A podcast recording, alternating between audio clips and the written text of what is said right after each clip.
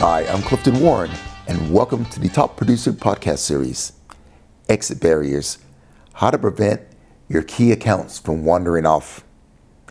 You know, you regularly hear about big accounts, big names changing providers from um, banking, insurance, finance, and quite often the firm that wins it is celebrating.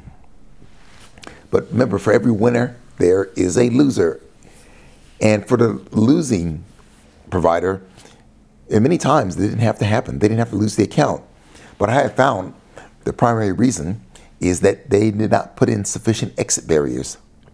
See, exit barriers is your client focused model to ensure that your clients don't start looking around and more importantly your competitors can't start can't start looking in. It protects your top 20% of your accounts that generate 80% of your revenue. You need a good, strong client focused model to build strong exit barriers. Now, exit barriers also is about exceeding your client's expectations on service, uh, on solutions, on value, and not just price, on value. It's thinking forward with your clients, it's partnering with them, it's getting to know your clients um, professionally and personally. It's knowing the board. It's knowing the key executives. It's knowing key staff. It is showing up. See, exit barriers is something within your control, but it's also forming a strong, tight partnership with your client. So they do not even consider looking out, looking for someone else, or entertaining the idea.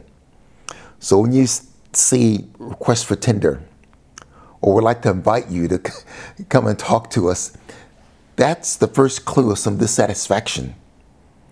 And so we regularly should have enough robust system. Your client model, client focused model should be robust enough that if there's anything happening along the way during the year, you're going to catch it because you're on top of the information.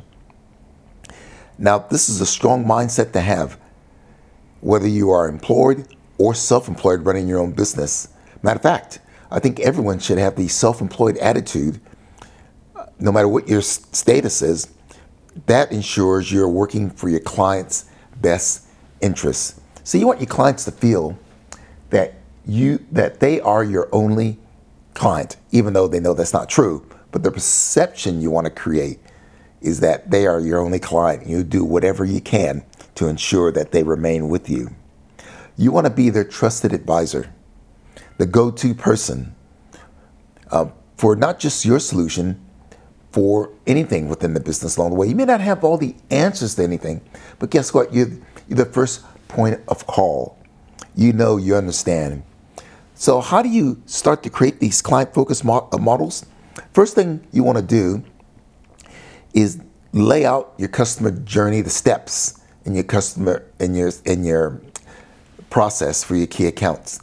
From the buying process to the servicing process, this could be anywhere from 2 to 32 steps. The number of steps doesn't matter. What is clear about we've clearly articulate those and lay those out.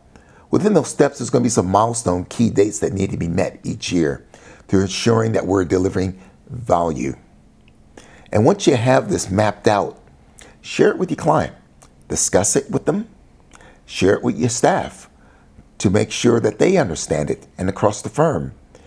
You don't necessarily have to deliver across the whole client model, but you need to be across it. You need to be involved. You need to run the show. You need to be on top of everything that does happen along the way. When you have a robust exit barriers, you are protecting and maximizing the lifetime value of your clients. Key accounts minimum, we should be aiming for a five to 10 year relationship, preferably longer, but as a minimum of five to 10 year lifetime value of that client. Any longer than that, you got to refresh it along the way. I know many firms dealing with generational change where they've had an account for a number of years. And uh, generational change. One generation steps in, new owner steps in, new CEO gets appointed. And if you have adequate exit barriers, building those relationships inside the organization, uh, you could be at risk. So, exit barriers. You want to prevent your very best clients from wondering. You want to prevent your very best clients from even considering looking elsewhere. And more importantly, you want to prevent your competitors from even having access to your top clients.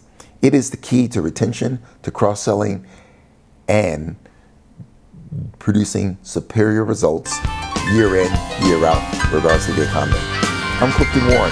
Thanks for listening.